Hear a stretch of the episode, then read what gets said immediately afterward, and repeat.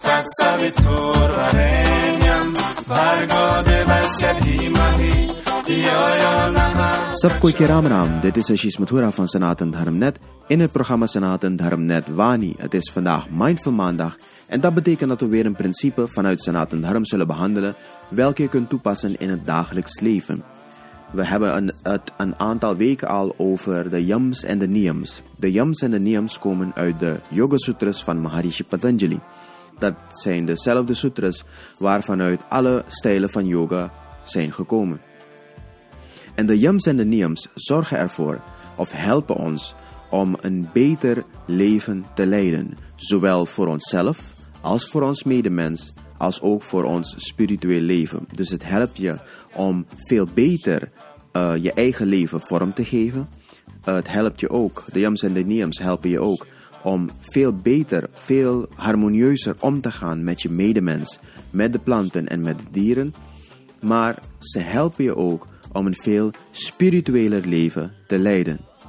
Vandaag gaan we het hebben over Brahmacharya. En Brahmacharya is een van de yams die wij in Sanatan Dharm kennen. We hebben het al gehad over ahimsa, we hebben het gehad over satya, we hebben het gehad over asteya vorige week en deze maandag hebben we het over brahmacharya. Heel vaak als men praat over brahmacharya, dan bedoelt men heel vaak of meestal celibatair zijn. En dat is meer een moderne opvatting of een moderne vertaling van het concept brahmacharya. We moeten ook begrijpen dat in dit periode dat heel veel mensen vanuit christelijke landen kwamen naar India, dat zij ook zochten naar de raakpunten en zij kenden ook het concept brahmacharya, maar zij associëren dat ook tegelijkertijd met celibatair zijn en een, een, en een kloosterleven leiden. Dus daarom dat heel vaak brahmacharya wordt vertaald in het Nederlands of in het Engels naar celibatair zijn. Maar brahmacharya betekent veel meer dan dat. Brahmacharya is een concept of een principe welke ieder hindoe kan handhaven en zou uh, horen te handhaven. Um, en het is iets dat ook behoort tot één van de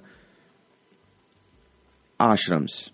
De, de, je hebt de grihasti, en dat is het huiselijk leven. Je hebt de waneprust, dat is uh, geven aan de maatschappij. En je hebt de sannyas, dat je, dat je meer richting moksha gaat. Dat je meer focust op je eigen zelf en op, je, op, op de laatste fase van je leven, waar je echt één wilt worden met God. Maar je hebt een allereerste ashram, en dat wordt de Brahmacharya ashram genoemd.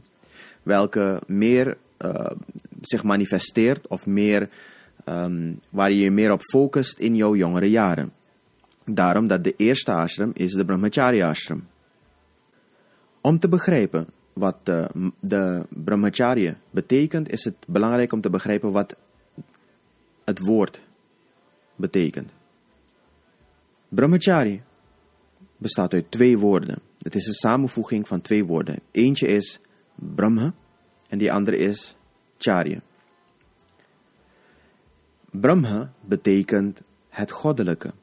God.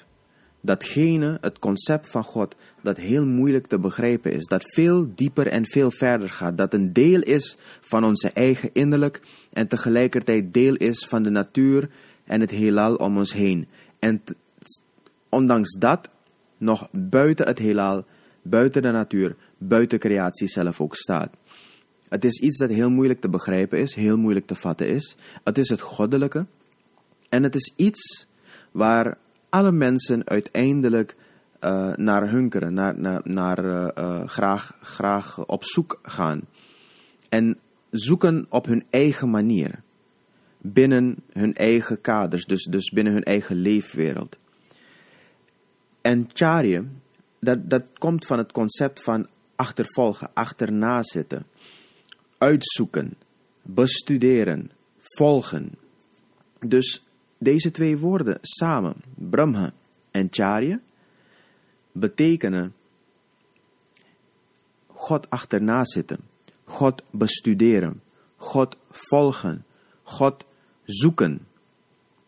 En waarom is het belangrijk om dit in de eerste fase van het leven te hebben? Voornamelijk. Dat betekent niet dat je het later niet hebt, maar in de jongere jaren is het heel belangrijk om dit over te dragen of om te leren. Want in de jongere jaren, wanneer je bezig bent met deze zelfstudie en zelfreflectie, op zoek naar het goddelijke, binnen je, buiten je, om je heen, in, in alles dat leeft, in alle planten, in alle dieren, in je medemens. Wanneer je dat zoekt, wanneer je dat bestudeert, dan krijg je een bepaalde vorm van kennis, een bepaalde vorm van respect, nederigheid en, en mededogen, compassie, welke je anders heel moeilijk kan krijgen. En iemand die dit eenmaal vat, die eenmaal deze kennis heeft uh, genomen tot zich, die zal de andere fases van het leven met deze kennis ook behandelen. Dus door te begrijpen dat God in mij zit en God in een ander zit, ga je heel anders omgaan met bijvoorbeeld jouw partner in een relatie wanneer je eenmaal in de grihast ashram bent, in de tweede fase bent van het leven waar je, waar je een gezin wilt stichten. Heel veel vormen van manipulatie, agressie, geweld, onbegrip en noem maar op, dat krijg je dan niet wanneer de eerste fase van het leven goed is afgerond. Maar ook je seva naar de gemeenschap toe, wanneer je in de waneprest bent, wanneer je in de, derde fase bent. En zelfs ook wanneer je in de vierde fase bent, wanneer je sannyas wordt, wanneer je je focust op moks. Je doet dat op een hele andere manier, want je fundering, die basis, heb je heel anders aangepakt. Dat is de reden waarom in het oude Bharat, in de oude tijden, jongeren op jonge leeftijd werden gezet in ashrams, wat wij zouden zeggen naar school gingen. Maar ze leerden niet alleen maar een vak. Ze leerden niet alleen maar wiskunde. Ze leerden niet alleen maar kennis over de natuur. Ze leerden brahmachar. Dat betekent ze leerden over het goddelijke. Ze leerden om God te kunnen zoeken in hun en om hun. En dat is heel, heel belangrijk. Betekende dat als je, als je al uh, een gezin hebt gesticht of veel ouder bent, dat, dat, dat het niet meer mogelijk is? Nee, absoluut niet. Brahmachar doe je al um, heel lang. Dus dat betekent dat, dat, dat je begint in je jongere jaren, maar je neemt het gewoon door in je hele leven. Je doet het altijd. Dus je neemt het mee. En hoe langer je ermee loopt, hoe langer je met deze kennis zit, hoe langer je op, op zo'n zoek, zoektocht bent, hoe meer baat je erbij hebt, hoe meer spiritueler je bent. En daarom dat men vond dat je het op jonge leeftijd moest krijgen. Maar stel dat je dat niet hebt gehad. Stel dat je niet daarmee bent opgegroeid, mee bent opgegroeid. Stel dat je nu pas komt tot de realisatie dat dit heel belangrijk is voor je. Dan is dat absoluut nog niet te laat. Dat betekent dat je nu probeert spiritueler te leven. Dat je nu onder jouw omstandigheden binnen de kaders die je hebt, binnen, binnen de, de perken die je hebt, binnen de limieten die je hebt, dat je onder deze omstandigheden toch op die zoektocht gaat en probeert je leven te verbeteren. Dat is waar het om gaat. Dat is wat heel belangrijk is. Dat is wat brahmacharya is.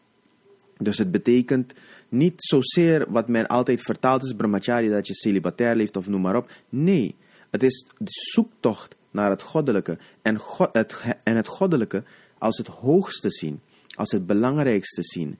En daar achteraan te gaan, dat te gaan bestuderen en proberen te vinden. Want wanneer je op zo'n pad leeft, wanneer je zo spiritueel leeft, dan zal je, zoals ik eerder zei, heel anders omgaan met alle andere wereldse zaken waarmee je te maken zult krijgen. Je zult een vorm van respect hebben voor niet alleen maar jezelf, maar voor de mensen om je heen, voor de natuur om je heen. Je zult een vorm van mededogen hebben. En mededogen, daya, compassie, dat is iets wat we zien, zeker als we het nieuws kijken. Het is iets dat heel weinig is. Of, of, of het lijkt tenminste alsof het heel weinig aanwezig is op aarde. En gezien de situatie op aarde nu op dit moment, lijkt het alsof het heel, heel hard nodig is. Dus principes als Daya, die je krijgt onder andere door middel van die Brahmacharya, Brahmacharya ashram, eh, de Brahmacharya-principe. Als je, als je dat, als je dat uh, toepast, als je dat achterna gaat, dan help je niet alleen maar jezelf. Je helpt niet alleen maar je eigen leven te verbeteren. Je helpt ook het leven te verbeteren van mensen om je heen. Vrienden, familie, kennissen, maar ook vreemden. Ook de planten en ook de dieren. Dit is hoe belangrijk Brahmacharya is. En dit is waarom het een van de yams is. Dit is waarom het een van de basisprincipes van Sanatan Dharm is. Een van die principes die jou helpen om een beter en spiritueler mens te zijn. Heel veel succes met het toepassen hiervan. Ik wens je een fijne week. Dat was het voor deze Mindful Maandag. Komende vrijdag zijn we terug bij Vragen Vrijdag, waar we weer eh, vragen zullen beantwoorden die jullie via de mail, via Facebook of via Twitter naar ons hebben gestuurd. Tot komende vrijdag en ik wens jullie een productieve week. Sapkoi Kerama.